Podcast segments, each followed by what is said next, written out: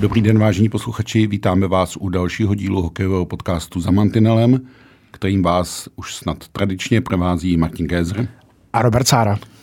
A dneska jsme se to rozhodli v hokejovém duchu rozdělit na třetiny. Věřím, že to odhrajeme ve třetinách, že nedojde na prodloužení ani nájezdy a každá ta třetina bude trochu jiná.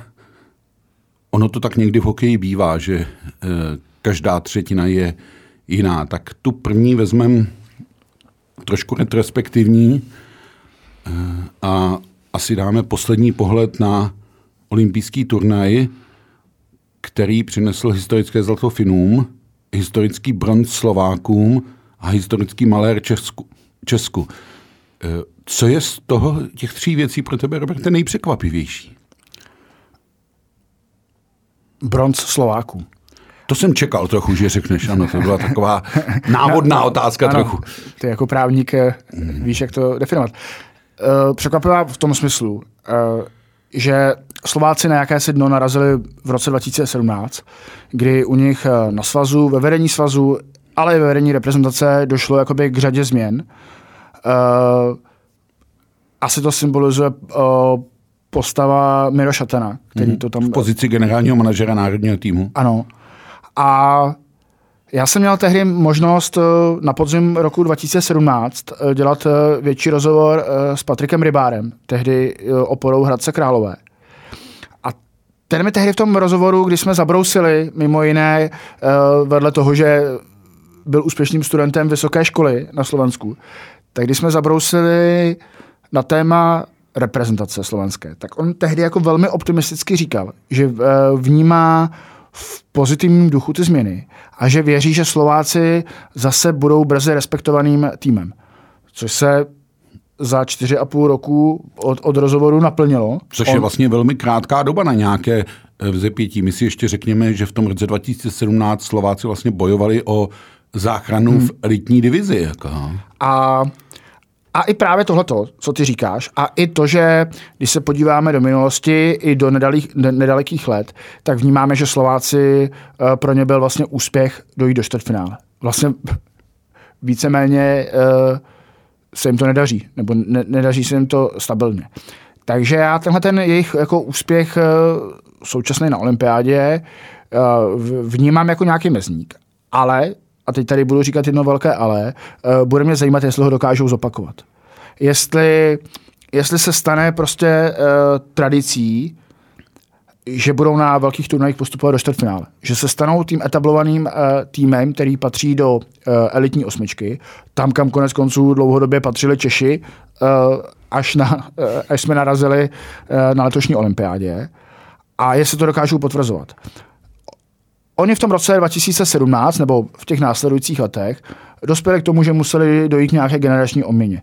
Donutilo to uh, trenéra Nemseho, aby dal třeba příležitost mladým. My mluvíme samozřejmě o Juraji Slavkovském jako nejúžitečnějším hráči olympiády, jako velkém objevu. Ale je potřeba si říct, uh,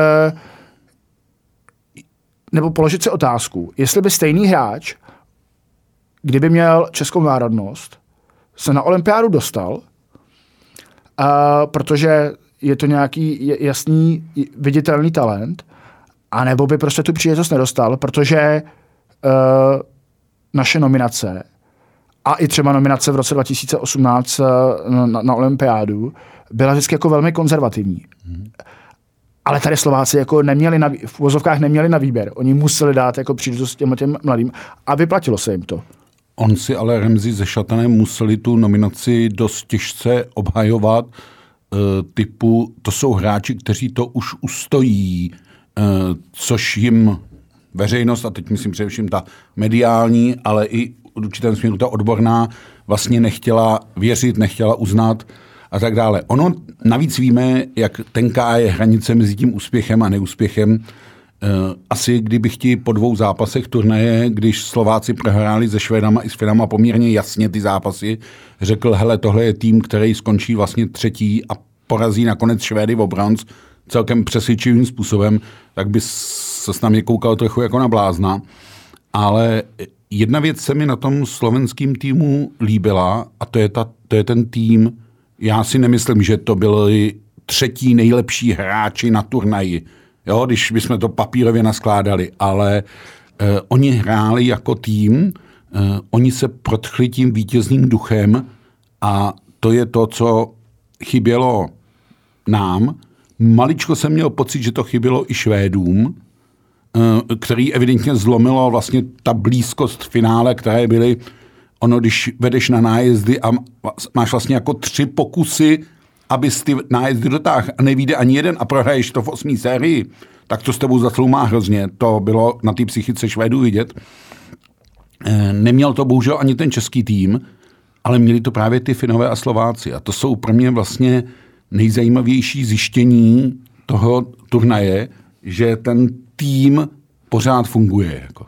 Já bych ocenil u Slováků ještě jednu věc a to je, že jsem si, že jsem měl pocit, že jakmile jako postoupili do čtvrtfinále, tak je přepadne taková ta euforie z toho, že práce je dodělaná, že už se jako nemusí dál pracovat. Samozřejmě, jako měli, měli obrovský štěstí to, že se jim podařilo v poslední minutě vyrovnat zápas při proti powerplay při powerplay s Amerikou. S, s Amerikou, pak vyhráli na nájezdy, pak prohráli s pozdějšími vítězi turné, ale že se neuspokojili, že prostě i na ten zápas o bronz, uh, ano, tam, tam už je protkla nějaká euforie z toho, že to teda docílí a že, že Slovensko je na nohou a že určitě dostávali podporné zprávy, zatímco prostě u Švédů uh, můžeme říct, že v podstatě je to mančaft, který tam přejde buď zlato nebo nic, hmm. podobně asi jako uh, Rusové, uh, jejíž jako chování po prohraném finále se svým způsobem dá pochopit, a teď mám na mysli jako sundaná medaile. Byť asi musíme vnímat, že to je vlastně gesto mm, empatie vůči soupeři a tak dále a tak dále. A to já bych s tebou možná nesouhlasil, jenom že si trošku odbočíme. No, teď tak dobře.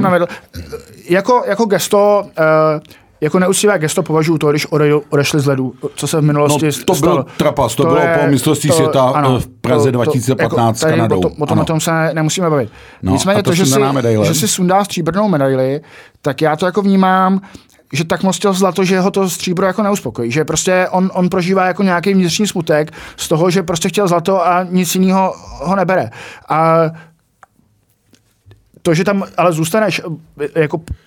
To ti stačí jakoby k tomu vyjádření té úcty. Ano, ano. A potom konec konců, co třeba psala i reportérka České televize Darina Výmitelíková, tak ta popisovala, že v mixzóně on už jí měl na sobě zase tu medaili na krku při že, rozhovorech s novináři. Že to byla ta okamžitá frustrace osobní, která nad tím zvítězila. A měl jako zarudlý oči od, od smutku hmm. a od pláče. Takže, takže já to dokážu pochopit, že v tu danou chvíli to prostě bere, chtěl zlato a, a stříbro pro něj není medaile a třeba ji ocení jako za, za, za pár let nebo za, za pár dní dokonce, že, že, tohle, že to ne, jsem to nebral jako neúctivý uh, gesto. Ono tady se asi točíme, my z té historie známe spoustu případů, známe případ zahozené medaile, švédský hokejista Anderson na dvacítkách zahazoval medaili do hlediště, že o tu stříbro nestojí.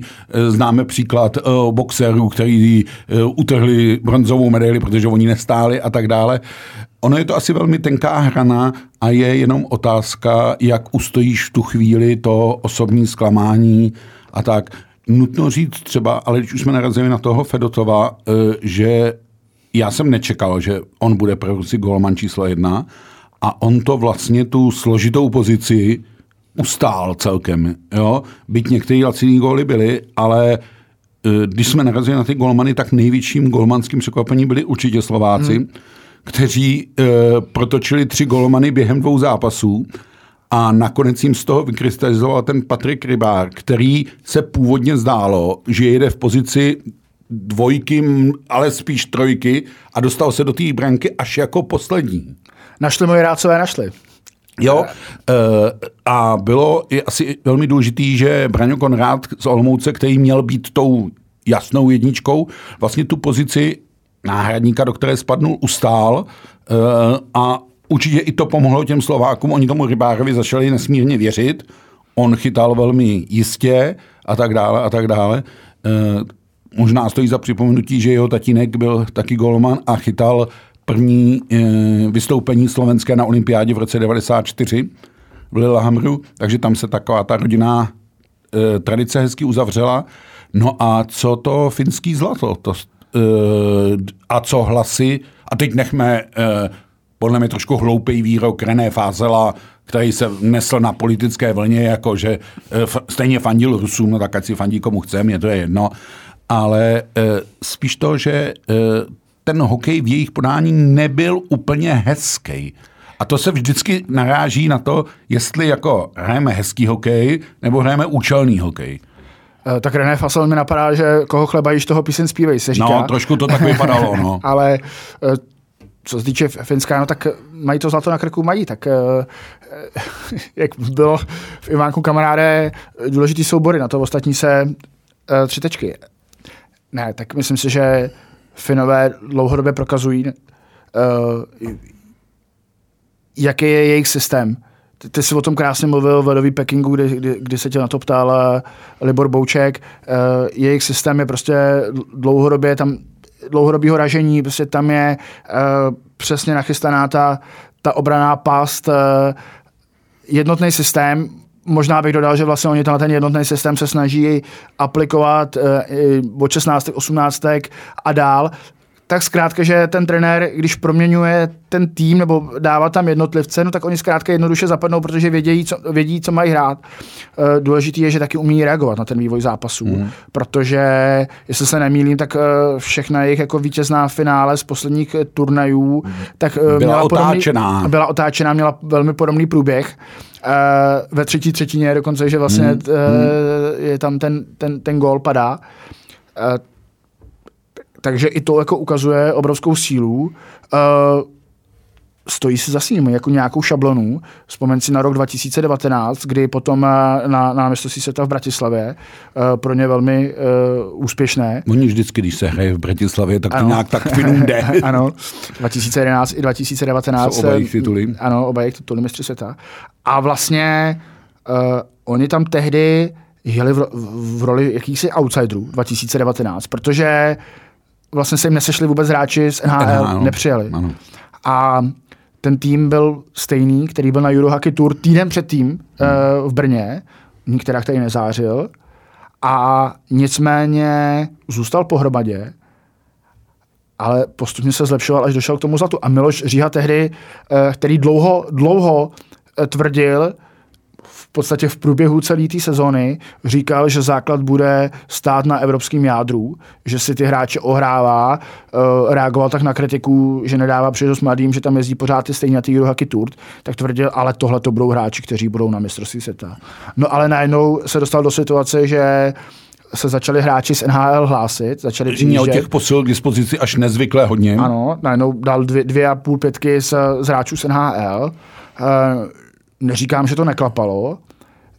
Nicméně i on potom zpětně říkal, možná jsem měl si trvat na tom svým, uh, mít to jádro evropský, ano, samozřejmě Voráčkovi neřekneme ne, uh, ale spíš si trvat na tom svým a právě dával příklad Finů, který, kterým hmm. se to vyplatilo. Ono se ten systém, nebo ta šablona, řekněme tomu, jak chceme, těm Finům vlastně vyplatil i v tom roce dva tisíce dvacet jedna v Rize, kdy se hrozně natahovalo finále finské ligy, nakonec ho vyhrála Rauma a Jalonen řekl, já z Raumy žádného hráče neberu, což by se v každé jiné zemi strhnul jako velký mediální povyk, proč jako, a on říkal, já už je nestačím zapracovat do toho systému. A e, tohle by se mu vymstilo, kdyby ti Finové s tím úspěšní nebyli a oni s tím došli do finále. Aha. Takže pro mě finské zlato osobně překvapení není. Já jsem Finy nejvíc favorizoval před začátkem turnaje a přesně mi to potvrdili se všemi těmi atributy, které to obnášelo. Oni otočili vlastně ten klíčový zápas ve skupině se Švédama, prohrávali nula tři. Otočili finále, které se také pro ně nezačalo vyvíjet úplně dobře a hlavně ne, téměř nedostávali góly při hře pět na pět. Oni ve té vyřazovací části dostali dva góly.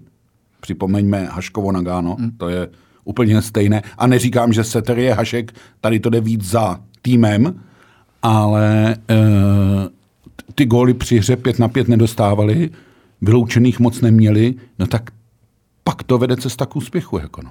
No, možná i ta paralela s, s tou Bratislavou vlastně ukazuje, že e, možná vedle Slováků, ale možná právě Finové nejvíc viděli na tom, že tady nebyli hráči z N H L, mm, mm. že mohli tomu zanechat tomu týmu tu evropskou tu tvář. Ono by se mu to z hráči N H L dělalo daleko hůř, ano, to je pravda. Takže, takže možná zrovna jakoby Finové na tom nejvíc vytěžili. Byť jsme před začátkem eh, turnaje doufali, že těmi černými koní budeme my, jak o tom konec konců mluvil Filip Pešán, ale... Uh, ale bylo to, fin, uh, bylo to Finsko. Uh, hmm. Takže gratulujeme. Bylo to, bylo to Finsko a Slovensko. Jako. Bylo to Slo- takže gratulujeme uh, na Slovensko. Viděli jsme ty včerejší oslavy po, po návratu uh, bronzového týmu uh, zpět. Některé kluby tady v Česku čekají na, na to, až asi hráči vystřízliví a připojí se zpět k týmu. Ano. Připomeňme, že tam bylo deset, uh, deset hráčů z extraligy nakonec. Extraligy, takže, uh, nejzajímavější extraligový příběh vlastně se hrál uh, Margy Dialoga, který se zranil a místo klíčové opory obrany zůstal vlastně tím nehrajícím členem, ale bylo pak hrozně hezký, jak si to evidentně s tím týmem užíval a bylo vidět, že ten pocit je, já jsem tady nehrál, byl potlačen oproti tomu, já byl u toho jako, a mám to. Jako, jo. No a možná i ve finské lize by mohli dávat i dýchat hráčům pár. E, některým jo, já když jsem viděl fotky z těch oslav v kabině, tak e, my, co jsme někdy ve Finsku byli, tak víme, že když Finové začnou pařit, tak to je ve velkým. Já musím říct, že jsem e, zažil jednu před prvomájovou oslavu ve Finsku a v, v proslulém restauračním zařízení Zetor, kde uprostřed skutečně stojí traktor. Ano, v centru Helsinek. V centru Helsinek, byli jsme tam oba, ale e, a tam jsem teda viděl, že jako, když Fin se rozhodne pít a e, bez ohledu na pohlaví, abych tak řekl, tak to je teda betelný. Jako, no. Mimochodem doporučujeme e, restauraci Zetor, myslím, že tam je menu i v češtině, uh-huh, uh-huh. Takže, takže si tam najdete, já si pamatuju na sobí steak, uh-huh. můžu, můžu uh-huh. doporučit. A ale možná pojďme, možná zamáváme Finsku. No, pogratulujme. Tím, ano, tím to, tím to končí asi ta první třetina. První třetina. Cítíte, že jako čeští hokejoví fanoušci z ní nevycházíme úplně spokojeni, ale... Ale byla pozitivní. Byla pozitivní. A, a druhá třetina bude bolet, se bojím. No, ona, ta druhá třetina je vždycky nešťastná, když ten zápas nerozehraješ úplně dobře, tak to v té druhé třetině musíš nějak jako spravit a teď musíš vymyslet, co s tím. Takže... Jdeme na druhou třetinu. Jdeme na druhou třetinu.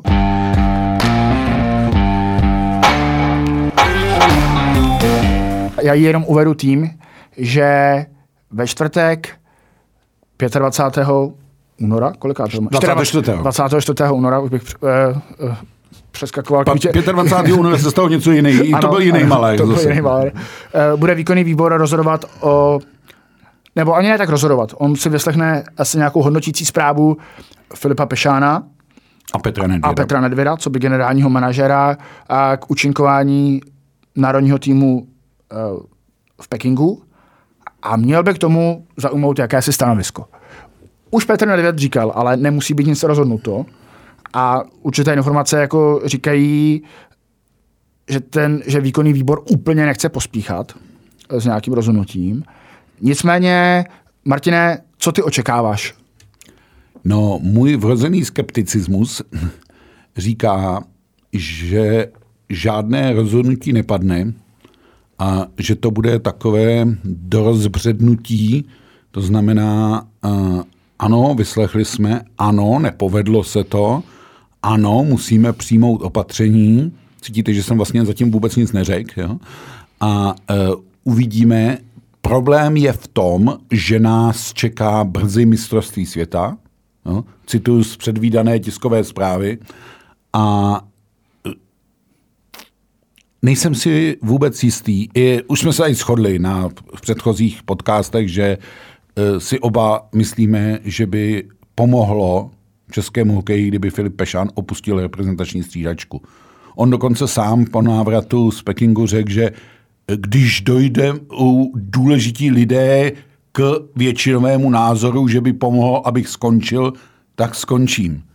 Jenže ono to má i B, že jo? To uh, nestačí, že jako Filip Pešán skončí. Ono taky někdo ten tým musí převzít po něm.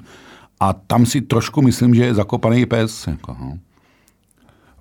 Bude to velké hledání, hmm. respektive už je. Hmm. Um, já osobně si myslím, že... Uh, Filip Pešán skončí na pozici uh, trenéra národního týmu. Hned ve čtvrtek? Uh, hned ve čtvrtek. Uh, otázkou je, jestli už se dozvíme jeho nástupce. To si myslím, že v žádném případě ne. To si myslím, ne. že se nedozvíme. Ne. Uh, nicméně uh, tým, jak samozřejmě se valí kritika vůbec na vedení českého hokeje obecně, protože přece jenom uh, asi správně se jako stav českého hokeje nevyčítá Filipu Pešánovi a Petru Nedvědovi, o čem jsme se taky jako bavili tady v podcasty. Tak trochu si myslím, že výkonný výbor v čele s Tomášem Králem, který mimochodem pro Seznam Zprávy už naznačil, že on si umí představit, nebo že on bude stát za tím, aby Filip Pešán odešel z pozice na, uh, trenéra reprezentace, tak uh, že vzhledem k tomu, jaká kritika se na ně valí, tak udělají jakési, nechci to nazývat vrtěti psem, ale dost mi to, uh, dost mi to připomíná. Uh, zkrátka dají najevo, že tady se něco jako mění, hmm. byť to bude jenom na oko. Uh, takže to v uvozovkách odnese Filip Pešán, co by trenér reprezentace. Zdůrazňuji trenér reprezentace, protože v pozici šéf trenéra si myslím, že zůstane. Hmm. Uh, tím se i splní jakási podmínka, o které mluvil Filip Pešán, že tahle ta role už by měla být rozdělena pro dva, pro dva lidi a nejenom pro jednoho. Trošku je smutný, že na to přišel po dva a půl letech fungování. Ano. A zkrátka, že tak, takovýhle bude vyústění. Tedy uh, Filip Pešán skončí, nedozvíme se ještě jeho nástupce, protože se řekne, o, o něm se intenzivně jedná, nebo uh, zadali jsme generálnímu manažerovi Petru Nedvědovi, aby složil realizační tým na základě toho, jak my si teda uh, představujeme kanadský model fungování reprezentace. A, a bude se hledat. Je samozřejmě uh, důležité říct, a ty si to zmiňoval, uh, mistrovství světa je za dveřmi, uh, sezona se extraligová sezona nám dobíhá, nebo naopak jako teďka nabírá na obrátkách, protože se uh, blíží playoff, které startuje uh, v první polovině března. Mm-hmm. A samozřejmě trenéři... Ty... No zhruba někdy kolem dvacátého března by měl začít reprezentační kemp, aby udržoval ano. ty hráče, který uh, budou končit klubové povinnosti v režimu nějaké. A zároveň v dubnu se hrál uh, povinné jako přípravné zápasy, které potřebuješ. Zvané Eurohockey Challenge, ano. přesně tak. A, takže, takže si bude hledat nějaké jako řešení. Uh, uvidíme, už jsme to taky naznačovali v minulém podcastu, jestli zkrátka zvolí tu cestu, že budou nějaký asistenti, kteří povedou ten tým v průběhu prostě března a dubna a, a pak se připojí trenér, vybraný trenér k, mm, kterému skončí buď smlouva, nebo zkrátka skončí s klubem a bude se moct připojit k týmu, nebo se prostě zkrátka připojí prvního května, až bude všechno dohraný a jemu končí, skončí kontrakt v klubu. V Třinci. no. no, jako samozřejmě se to nabízí. Samozřejmě se Václav Varaďa nabízí, byť se hodně mluví o Miloslavu Hořavovi. Těch méně několik uvidíme Uvidíme, možná uvidíme, kdo bude nejméně vadit výkonnému výboru. Oho, když, když, cítíš, když se bavíme o Miloši Hořavovi.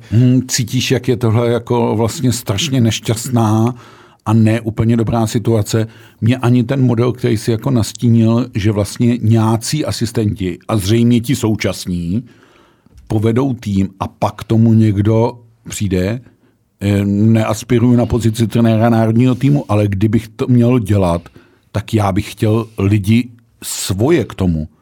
Lidi, na který se můžu spolehnout a tak dále a tak dále. Tak já předpokládám, že ten, ten trenér, ten hlavní trenér, kterého by jmenoval, tak by si vybral ten realizační tým. A vůbec se nevylučuje, aby to byly, aby v jeho realizačnímu týmu byli současní, současní asistenti. Ale dobře víš, že se to v minulosti nedělo. Ano. Dobře víš, že trenéři dostávali jako koučové podmínku musíš tam mít tyhle asistenty. Vladimír Vujtek by o tom mohl své vyprávět. Ano. Samozřejmě je teďka otázka, jestli ne, vlastně teď se nám nemůže hodit ten kanadský model, který my jako pořád kritizujeme a stojím si za tím, že to je prostě neúspěšný v rámci českého hokeje, že to není věc, která tady je obvyklá a, t- a tak dále. Filip Pešán mi na to odpověděl nebo na to odpověděl v, v, po příletu, že když jmenujete nového ministra školství, tak druhý den taky nejsou všichni žáci jako chytří, což mi nepřipadá jako vhodný příměr. Vhodný příměr. A, ale prostě teď by, teď by se to, jako to negativní mohlo obrátit v pozitivní, že teda pokud budeme věřit Petru Nedvědovi. A to je ale další věc, o které já mám pochybnosti. Petr Nedvěd byl vynikající hokejista, je to docela příjemný společník, vůči médiím se choval vždycky velmi slušně a vstřícně, a, ale nejsem si úplně jistý, že vlastně ty kompetence, které mu teď chceš jako přisuzovat, v sobě má a že je prokázal. Jako. Jasně, a teď je na něm, aby to prokázal. On je za tu, za, za, za, přesně za tohle to je placený, za to přesně jako v té pozici byl jmeno, jmenován a pak, když jako nechceme být alibesti, tak teď, teďka, teďka jako Petře Nedvěde, Nedvědě ukáž, co, co v tobě je a co umíš, za co si jako takhle přesně byla ta jeho funkce definována. No jo, že... ale to už měl ukázat v tom lednu, kdy sílila kritika po Černován Cupu a řešil si, jestli nechat Filipa Pešána do olympiády a skončilo to tím, já mám k Filipu Pešánovi absolutní důvěru, my to na olympiádě prolomíme. A teď jsme po olympiádě, nevyhráli jsme tam žádný zápas v základní hrací době a zase si budeme říkat, on to ten Petr Nedvěd vyřeší. Jako. Na druhou stranu, on se to asi nějakým způsobem snažil řešit. Hmm. Co tak víme, tak asi hledal nějakého trenéra v prosinci, hmm. nicméně nikdo nechtěl strčit tu, tu hlavu do té oprátky. Hmm. A teď a, bude chtít? A to jsme pořád, vidíš, jak se ten můj skepticismus do toho furt vrací. Že? Ano, to je, jako je to, to máš samozřejmě pravdu, že nicméně tam jako ta, ta doba byla začátek ledna a to, že za deset dní musíš oznámit nominaci a, a za další měsíc jako je na ten turnaj, tak jako byla hodně, uh, hodně šibeniční. Teď je to přece jenom uh, trochu volnější ve smyslu, že zaprvé nemusíte, nemusí ten trenér dávat žádnou jako um, okamžitou nominaci, říct, kdo, kdo, kdo pojede, uh, může si ten tým jako trošku zmapovat, tro, trošku zmapovat hmm. uh, může svěřit uh, roli jakoby nějakou asistentům a tak dále. Jsme trošku v jináčí situaci, než jsme byli, uh, než jsme byli vědní. Před olympiádou. Hmm. To, je, to je pravda, to, to souhlasí. Já musím říct, my jsme tady minule už stříleli hodně jmen, já musím říct ještě jedno, které jsem zaslechl v hokejovém zákulisí. Docela mě překvapilo, ale na druhou stranu dává určité jako reálné kontexty a to je Kari Jalonen, což je bývalý trenér Lva Praha, naposledy trénující ve švýcarském Bernu, v tuhle chvíli bez angažmá, člověk, který to české prostředí poznal, protože dobře, oba si dobře pamatujeme, že Lev Praha e, byl sice, e, abych tak řekl, e, z rusko-českých peněz, ale um, otázka je, jestli by na Lva Praha nedolehly e, současné sankce, teď mi to napadlo, ale e, byl to klub, který měl v zázemí v Česku, e, byla tam řada českých lidí a myslím, že Kari Jalonen docela dobře tu českou mentalitu vnímal. Ale jestli by šel jako do reprezentace? To je otázka. Nezaměňujeme Kari Jalonena, o kterém teď mluvíme, a Jukku Jalonena. To dokonce je úplná schoda, to nejsou žádní bratři, bratranci, tatínek, syn a tak dále. To je jenom schoda jmen, já nevím, jak je ve Finsku obvyklé jméno Jalonen, ale tihle ti dva hokejoví spolu nemají nic společného. To je úplně jiný žák. Ano, úplně jiné třídy. Samozřejmě, i to je varianta zahraniční trenér. Slovákům se vyplatila, vyplatila se i některým týmovým sportům. Němce, Němce přived ke stříbru v Pyeongchangu taky finský trenér Tony Sederholm. Ale taky s ním ale to skončil desátý. Ano, vyplatila se třeba i jiným jako týmovým sportům v Česku. Finskou cestou se teďka hodně vydal florbal, hmm. který se inspiruje a a byť třeba na té seniorské úrovni uh, to dopadlo jenom bronzem, v uvozovkách jenom bronzem, tak třeba u, uh, u juniorské kategorie florbalistů, kde byli Finové v pozicích asistentů, u, tak, za hlavním českým koučem. Ano, tak, uh, tak máme dvě zlata za sebou. Takže, hmm. uh, a vždycky velmi jako ty trenéři čeští uh, mluvili v pozitivním duchu a o finských trenérech a o tom, že obohatili v jejich jako kariéře. Takže dejme to možná, můžeme říct, že nátura Finů a nátura Čechů se třeba v lecčem spodobá. A on by ten finský trenér, i spolu to, o čem jsme hovořili v první třetině, dával logiku a smysl. Já jsem přesvědčený o tom, že by i tento Jalonen byl schopen nastavit nějakou fungující šablonu. Jako. Když jsme učili Finy hrát hokej my, ano. E- Což konec konců i ten Zetor, o kterém jsme mluvili, tak je vlastně důkazem. je důkazem, že česko-finské vztahy v šedesátých sedmdesátých letech byly velmi vřelé a velmi ano. inspirativní. Konec konců za prvním vítězstvím Finska nad tehdejším Československem na mistrovství světa stál Augustin Bubník, v té době v roce šedesát sedm ve Vídni trenér Finska. Takže by nám to Finové mohli vrátit. Dluží nám trenéra, to je pravda. A konec konců i, i, i hráči teďka velmi často volí právě tu finskou cestu, ať už v mládežnických uh, kategoriích, ale i v těch seniorských a velmi uh, jako pochvalně uh, o tom mluví. Juraj Slavkovský, už tady zmiňovaný v první třetině, je produktem uh, výchovy v Turku a tak dále a tak dále. Uh, jo, uh, je otázka, jak by to přijala veřejnost, je to vždycky jako řečeno, už si zmiňoval ledový Peking, tam Aleš Hadamčík mluvil a říkal, nejsem úplně přesvědčený o cestě zahraničním trenérem. Možná by ten zahraniční trenér měl tu výhodu, že by se necítil ničím v tu chvíli svázán, limitovan. Ty jména, které tady padaly, jsou vlastně skutečně do třicátého dubna angažováni v klubech a klidně můžou být angažováni do poslední chvíle, když to řeknu takhle, minimálně u Třince se to dá předpokládat. Takže je to teď na výkonném výboru, tak na konci té třetiny, ať sví nějak jako schrnem. No já bych se hlavně, no. že jsi říkal o tom výkonném výboru a právě tadyhle mě to trošku uh, jako zaráží, jestli právě zahraniční kauč je uh, průchodný přes, přes výk- ten jedenáctičlenný výkonný, výkonný výbor. výbor. No. Protože tam sedí jako výrazné uh, hokejové individuality. A v řadě případů spojené s kluby, už jsme tady takhle spojené s kluby. A i třeba jako uh, třeba Libor Zábranský, jako velmi úspěšní trenéři. A tak je pro mě otázkou, jestli by překousli mm-hmm. tohleto, že by na, českou lavi, na české lavice stál zahraniční kauč. No, na druhou stranu, když překousnou nebo překousli to, že vlastně lednovým vyjádřením důvěry Filipu Pešánovi, která byla s výjimkou jednoho člověka naprosto jednomyslná, uh-huh.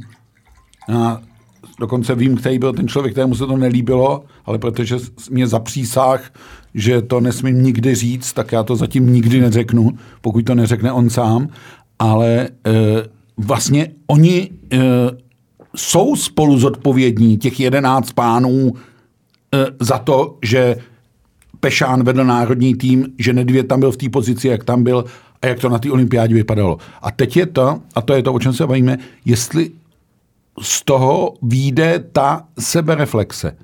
Protože upřímně já zatím tu sebereflexi v českém hokeji je možná jedna z věcí, kterou nejvíc postrádám. My si neumíme, nebo ne my, oni na té harfě si neumí podívat do zrcadla a říct, hele, je to takhle, vidíme ten obraz takhle. Pořád se to něčím omlouvá, něčím vysvětluje, něčím zdůvodňuje. Z kluby tohle nepracují. Já nemám dobrý pocit. Kluby nepracují. Jo, a, a, a hráči nepracují. A to, no, jo, já to nepovažuji tohle za šťastný a musím říct, že to čtvrteční jednání vlastně vyhlížím s určitou obavou, aby se ten můj skepticismus ještě nerozšířil. Ale ty seš trošku optimističtější, tak si jenom příště asi řekneme, jak to dopadlo. Ano. A uh, což v tuhle chvíli nerozhodneme ani jeden z nás. Druhá třetina skončila poměrně rozhodně. Uh, no a uh, jenom uh, ty máš ze hry lepší pocit, já ne. A budeme to muset v té třetí třetině pořádně rozbalit. Tak jdeme do třetí třetiny.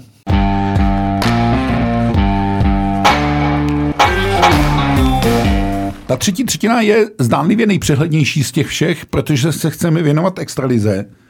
Extraliga má totiž na kahánku, a teď myslím na kahánku základní část, jenom nepleťte se, když se podíváte na tabulku, že některé týmy mají padesát jedna zápasů, nechybí jim už jenom jeden, jak jste zvyklí, ale chybí jim ještě pět, protože liga má letos šedesát kol, což znamená pro každého padesát šest zápasů.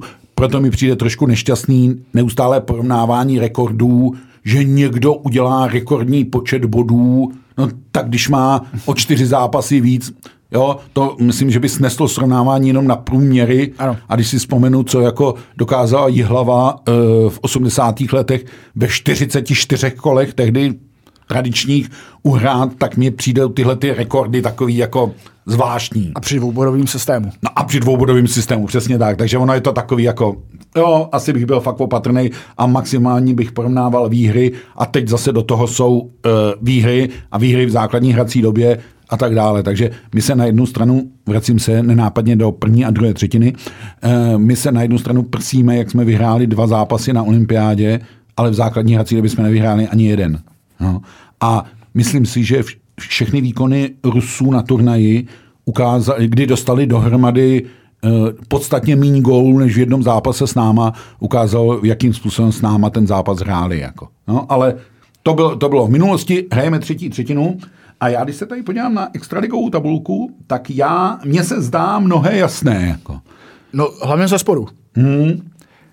Tak Zlín už jsme pozbyli, myslím, několikrát. No, e, já jsem si furt říkal, jestli jako v tom Zlíně ještě je nějaká taková vůle. Jasně, trenér Jináček říká, dokud e, naděje žije, musíme se o ní rvát. Nic jiného ten trenér říkat nemůže, to by už tam nemusel chodit vůbec. Ale trochu mě zarazila, e, když uvolňovali Kanaděna Maleta do Německa, tak sportovní manažer Kotásek řekl, při pohledu na naši situaci jsme se rozhodli, aby odešel hned. Jinými slovy, my už moc nevěříme, že v těch zbývajících šesti zápasech tu dvanáctibodovou ztrátu stáhnem. A upřímně, mohlo být už v podstatě hotovo, kdyby se neodehrál z pohledu Kladna naprosto zoufalý a tragický závěr vzájemného zápasu. Já jsem ten zápas psal a musím říct, že jsem na to koukal jako blázen. Co se může stát? A jak i takový hráč, jako je Tomáš Plekanec, což je v podstatě stělesněná klidná síla na ledě. Rytíř. Jo, tak e, najednou, já nevím říct, jak to, jak to říct slušně, najednou prostě ztratí absolutně nervy a věc, která šla úplně v klidu dohrát, do prodloužení a znamenala by, že by se to manko nescvrklo, naopak dokonce se mohlo ještě v obod e, zvýraznit, tak prostě vynadá rozhodčímu takovým způsobem, že místo klasického oslabení pět nebo šest na čtyři za deset vteřin jde Kladno šest na tři, ztratí Plekance na Buli, což je ten klíčový element, to Buli čistě prohraje, dostane gól z naprosto jako úplně nepochopitelné situace, kdy všichni hráči odjedou na jednu v půlku kluziště a Gazda pálí do prázdné branky a v duchu jsem si říkal, tohle je vlastně takové to vítězství Pirhy, jak říká Cimrman, protože Zlínu to asi nepomohlo a Kladnu to děsně ublížilo. Jako.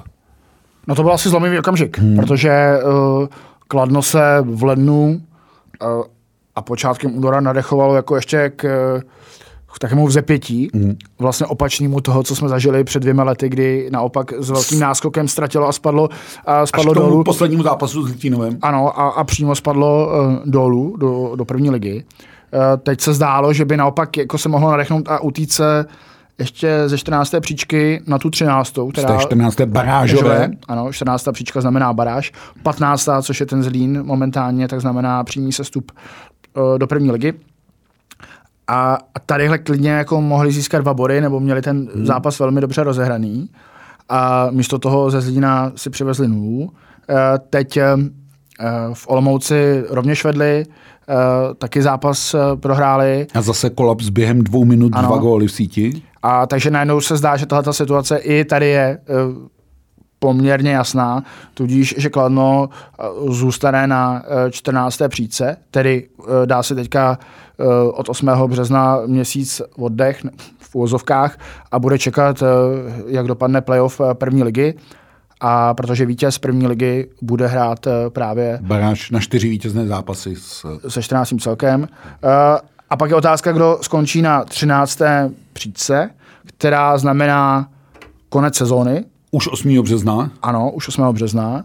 A následně další týmy postupují do předkola, kde se vlastně utkají týmy na osmém až dvanáctém místě. Na pátém až dvanáctém místě. pátém až dvanáctém místě, ano, pardon. Na pátém až dvanáctém místě a první čtyři mají zajištěný, uh, zajištěný čtvrtfinále. Ono vypadá, že od toho třináctého a teď nechci říkat, jestli Černého Petra, uh, to, uh, určitě je třináctý lepší než čtrnáct a patnáct, ale o tu třináctou příčku vypadá, že ve hře jsou Olomouc, Vary, Litvínov, nechce na ní nikdo. Trošku si s tím zahrává teda Kometa Brno. Tam musím říct, že Jiří Kalou se stává mistrem bonmotů, protože včera e, potom z, prohře doma s Litvinovým jedna pět po absolutně hanebném výkonu, jako, když diváci házeli konfety zklamaní, konečně mohli v Brně hokejové baště na hokej diváci a oni předvedou tohleto. I přes ten televizní přenos tam přišlo e, v podstatě to, co umožňovala ta kapacita. A on říká, co diváci konfety? Já bych tam hodil granát. No. A je to takový ten druhý výrok po té, co e, operoval s těma bohnicema, tak e, naznačuje to ale, že trošku v té Kometě nevědí, co s tím. Jako, jo. A je to velmi nepříjemná situace, protože... Komet... Jestli u Komety se zastavíme, tak jestli neměla jakási přestavba toho týmu, toho velmi úspěšného týmu... E... se čtyři, čtyři roky, pět zpátky, jestli neměla začít jako dřív, jestli prostě už ten tým není za jakýmsi Zenitem, hmm. jestli ho prostě může spasit Libor Zábranský, který vždycky jako, jako spasitel sestoupil z kanceláří na, na střídačku. Ten teď řeší starosti samozřejmě s, s arénou, která je pro něj prioritní z, z logiky věci, protože se zdá, že to je na dobré cestě, aby konečně v Brně stála jako velká hokejová hala. A je zřejmé, že to po sobě chce i trochu zanechat, a teď to nemyslím vůbec pejorativně, hmm. naopak po sobě jako něco, co tomu městu dokázal dát. Jako. Myslím si, že i to je vlastně jako důvod, skočíme na chvilku do druhé třetiny, proč třeba jako nepři, ne, nepřijal zatím tu roli toho reprezentačního kauče. A nebo nějaký nějaký podíl na tom realizačním týmu reprezentace, ano. Ano, a, a nebo třeba klidně proč nepřijal pozici zatím šéfa svazu, protože hmm. samozřejmě on na tu erudici, kterou získal, má, ale... šéfem svazu se může stát někdo, kdo se prostě odstřihne od toho klubového hokeje. A to se zřejmě jako Liboru Zábranskému z logiky věci, to, o čem mluvíme, zatím nechce. Nechce a možná ani nejde v tuhle chvíli. Eh, ona ale Kometa má vlastně jenom šest bodů na ten třináctý Litvínov aktuálně, což jsou v podstatě dva zápasy. Ano, má o zápas eh, méně, ale tam to může být ještě velmi napínavý, eh, jak směrem dolů, tak se zdá, že napínavý může být ten boj o tu elitní čtyřku. Aby jsme ještě vysvětlili, co vlastně ta elitní čtyřka znamená. Znamená tu základní výhodu, že nehraješ předkolo a čekáš na soupeře z předkola. A to se může ukázat jako klíčová výhoda, protože ty v určitém úseku startu toho playoff vlastně ušetříš síly, zatímco ten tým se může vyšťavit. Zajímavou věc nám říkal v rozhovoru pro Právo Michal Bulíř, který říká, no mě ten systém, že hrajou předkolo pátý až dvanáctý, se nezdá úplně šťastný, protože představ si, že ten pátý tým se do poslední chvíle pere o tu čtyřku, což tady se letos určitě stane někomu, a pak rázem vyučí s dvanáctým, který hraje úplně z jiné pozice, konec konců Plzni. To tam Michal Bulíř ještě nebyl, on hrál loni v Liberci. Ale e, to se e, Plzni loni stalo s Olomoucí, že jo, velmi rychle, bylo to jedno z největších překvapení playoff. Tak je samozřejmě, e, jestli to není to krásný na playoff, e, tohleto, jestli to vlastně není ten důvod, proč to hrajeme, e, to, že celek na dvanáctém místě má pořád šanci vyhrát titul, že to je vlastně ten, píše ty příběhy, byť se tyhle ty zázraky nestávají a většinou uh, jsou úspěšní ty týmy, který skončí na prvních jako příčkách, takže, takže samozřejmě ono, ono to je jako do jisté míry spravedlivé. Uh, můžeme si vzpomenout na, na, na loňské playoff, kde ty nůžky byly poměrně jasně rozevřeny a ty, ty série skončily, končily poměrně jednoznačně. No, to playoff šlo rychle. Ono to vlastně bylo v tom čtvrtfinále vidět, a teď nechci říkat, že se oddělilo zrno od plev, ale jasně se prokázaly ty favoriti a semifinále se pak tahala na sedm zápasů vlastně z té elitní čtyřky. Jenže ono to letos vypadá, že elitní čtyřka není a že je elitní dvojka. Hmm. Jo?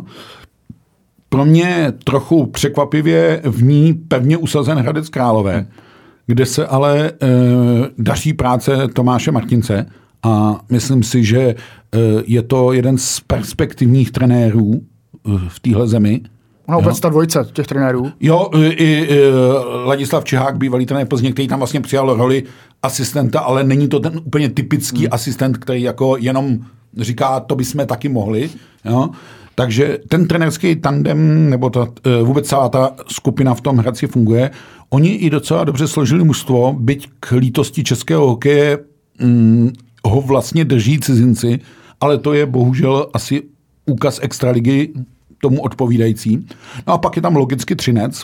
Tyhle ty dva týmy si to mezi sebou v těch posledních šesti zápasech, nebo pěti, on už zbývá vlastně jenom pět, eh, rozdají o prezidentský pohár. Eh, byť si myslím, že ani pro jeden klub ten prezidentský pohár není úplným cílem. Na druhou stranu v Hradci ho ještě nikdy nezískali a nezískali nikdy žádnou hokejovou trofej, takže hm, ambicioznímu majiteli Mountfieldu by se to určitě líbilo. No, už jsem i z Hradce zaslech takový, že by bylo fajn, kdyby jsme ho měli. Jo? Ale pochopitelně chceme dál ten titul, takže ono to není jednoduchý. Ale Pardubice teď čtyřikrát zase prohráli a zdánlivě z té jasné pozice začínají trošičku jakoby couvat a tlačí se tam Plzeň, tlačí se tam České Budějovice, tlačí se tam Sparta, tlačí se tam Vítkovice. Vidíš, že těch týmů je vlastně relativně hodně. A tam to může být ta psychika, jo? Že do poslední chvíle se vlastně o tu čtyřku pereš, pak ji třeba neuhraješ, skočíš na tým, který se z, vytáhne z, vlastně z nějaké bídy. Litvínov ještě před týdnem akutně hrozil, že taky může hrát baráž a najednou se třeba dostane na dvanácté místo a e, úplně to dostává jiný obraz. Ono obecně se říká, že základní část se hraje proto, aby se rozdaly karty pro playoff. Já myslím, že letošní závěr základní části bude zajímavý. Musíme asi tady složit poklonu klubům a jejich managementům, protože při lednovém řádění Omikronu jsme trošku vyjadřovali pochyby, jestli to půjde všechno dohrát. V tuhle chvíli už těch dohrávek moc nezbývá a hlavně epidemická situace a všechno naznačuje, že by se to dohrát mohlo. Konečně se už hraje taky s větším počtem diváků, byť na některých stadionech to úplně vidět není a bude to zřejmě věc, kterou všichni předvídají, že bude velmi složitý vrátit diváky do hledišť. Na druhou stranu, vždycky playoff, zvlášť je-li ten tým úspěšný, tomu pomůže. Tomu pomůže. Myslím si, že jakmile přeskočíme tu to předkolo, máme tak nazvat, a vstoupíme do čtvrtfinále a, a najednou se tam budou vykrystalizovat uh, příběhy a tak dále. Protože a výhodově týmů... se zbavíme i ty padesátiprocentní hranice, ano, která v tuhle chvíli pro hlediště platí. A je vlastně potřeba říct, že řada těch týmů jako vlastně za sebou bude mít vítěznou sérii hmm. v tom čtvrtfinále. Takže, uh, takže tam už jako se nakopne jakási ta euforie z toho, že se nám povedla jedna série. Jo, doufejme, že, že, že tohle, takže jo, věřím, že se bude hrát před vě, věřím, že solidně zaplněnými hledišti. Že tam uh, se, se projeví jakoby ta, ta divácká návštěva, že, že, diváci, že diváci budou a pomohou. Konec konců jako pro ně se to, pro ně se to samozřejmě hraje a i pro hokejisty je samozřejmě po dvou letech možná bude chvílevě překvapující, že najdou tam bude plný dům. Já myslím, že obecně to těm sportovcům hrozně chybělo. Já si vybavím tu dobu března, dubna dva tisíce dvacet, kdy jsme říkali sport bez diváků, to je úplný nesmysl, to přece vůbec nejde. Až mi děsí, jak jsme si jako v uvozovkách za dva roky zvykli, že to stačí jako v televizi a tak, tak sport naživo je prostě sport naživo a snad se v tomhle směru vrátíme do normálu minimálně teď na konci té sezony, nechci vůbec říkat, co bude na podzim. Mimochodem doufám, že na chvilku jenom do první třetiny, že třeba i úspěch Finů, i to, jaký vlastně severské země mají obecně přístup k pandemii, takže pomůže k tomu, aby plní stadiony byly i na mistrovství světa ve Finsku. Mm. Že to by bylo jako velmi, velmi krásný a zase, aby byl takový ten mumraj fanoušků, který k tomu patří na tom místě, aby se tam mohli jako potkávat z různých zemí a popíjet pivo a aby to trošku zase no. se vrátilo do, do, do těch... Zatím starších... jsou Finové v tomhle směru nesmírně zdrženliví, ano. ale asi to je logické. Jsme na konci února a šampionát začíná v půlce května, takže t- ta doba mm, je ještě dlouhá, ale uh, zatím, ať máme jak nějaký pozitivní zprávy, na konci třetí třetiny. Naše tradiční virologické okénko. Vy, vy, vy, vypadá to uh, z tohohle směru dobře, že by se ti diváci na ten hokej mohli vrátit. My se k extralize budeme věnovat příští týden daleko víc, protože to už to skutečně bude téměř ty kartičky rozdané a budeme případně hledat, kde bude co chybět. Extraliga v duchu dobrých tradic minulých let včera rozhodla, že poslední dvě kola budou mít jednotný začátek, což je potřeba ve chvíli, kdy se skutečně mužstva přetahují, protože ten střed té tabulky, když to řeknu, v tuhle chvíli po té sérii proher Pardubic mezi třetími Pardubicemi a nevím, jinak to musím říct, ty Pardubice, tam, jsou, tam je to spíš boj o tu pětku, ale šestá Sparta má jenom, jenom o osm bodů víc než devátá Mladá Boleslav a tlačí se to ze zhora i ze spoda, takže vlastně každý ten tým asi s výjimkou toho Zlína a Kladna, byť ti můžou hýčkat teoretickou naději, tak má o co hrát a to způsobí tu dramatičnost té extralize. Takže se můžeme vlastně na extraligu těšit.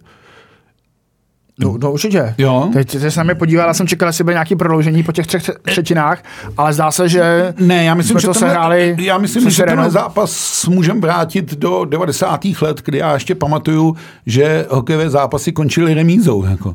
A tohle je taková pěkná remíza. Zvlášť před Vánocemi. E, jo, to, protože zase to mělo jisté výhody, že jo. Jako, no. Ale e, vlastně hokejová sezona má za sebou jeden veliký vrchol. Myslím si, že českým hokej neudělal žádnou radost. Na druhou stranu jsme to psali i v analýzách, že to je možná šance k nějaké jisté katarzi. Hned čtvrteční výkonný výbor naznačí, jak může být silná a nebude. I o tom si můžeme příště povídat a budeme pozorně sledovat, protože extraliga se teď hraje v podstatě i díky těm dohrávkám každý den, takže kdo má chuť se dívat na extraligu, tak každý den si něco najde.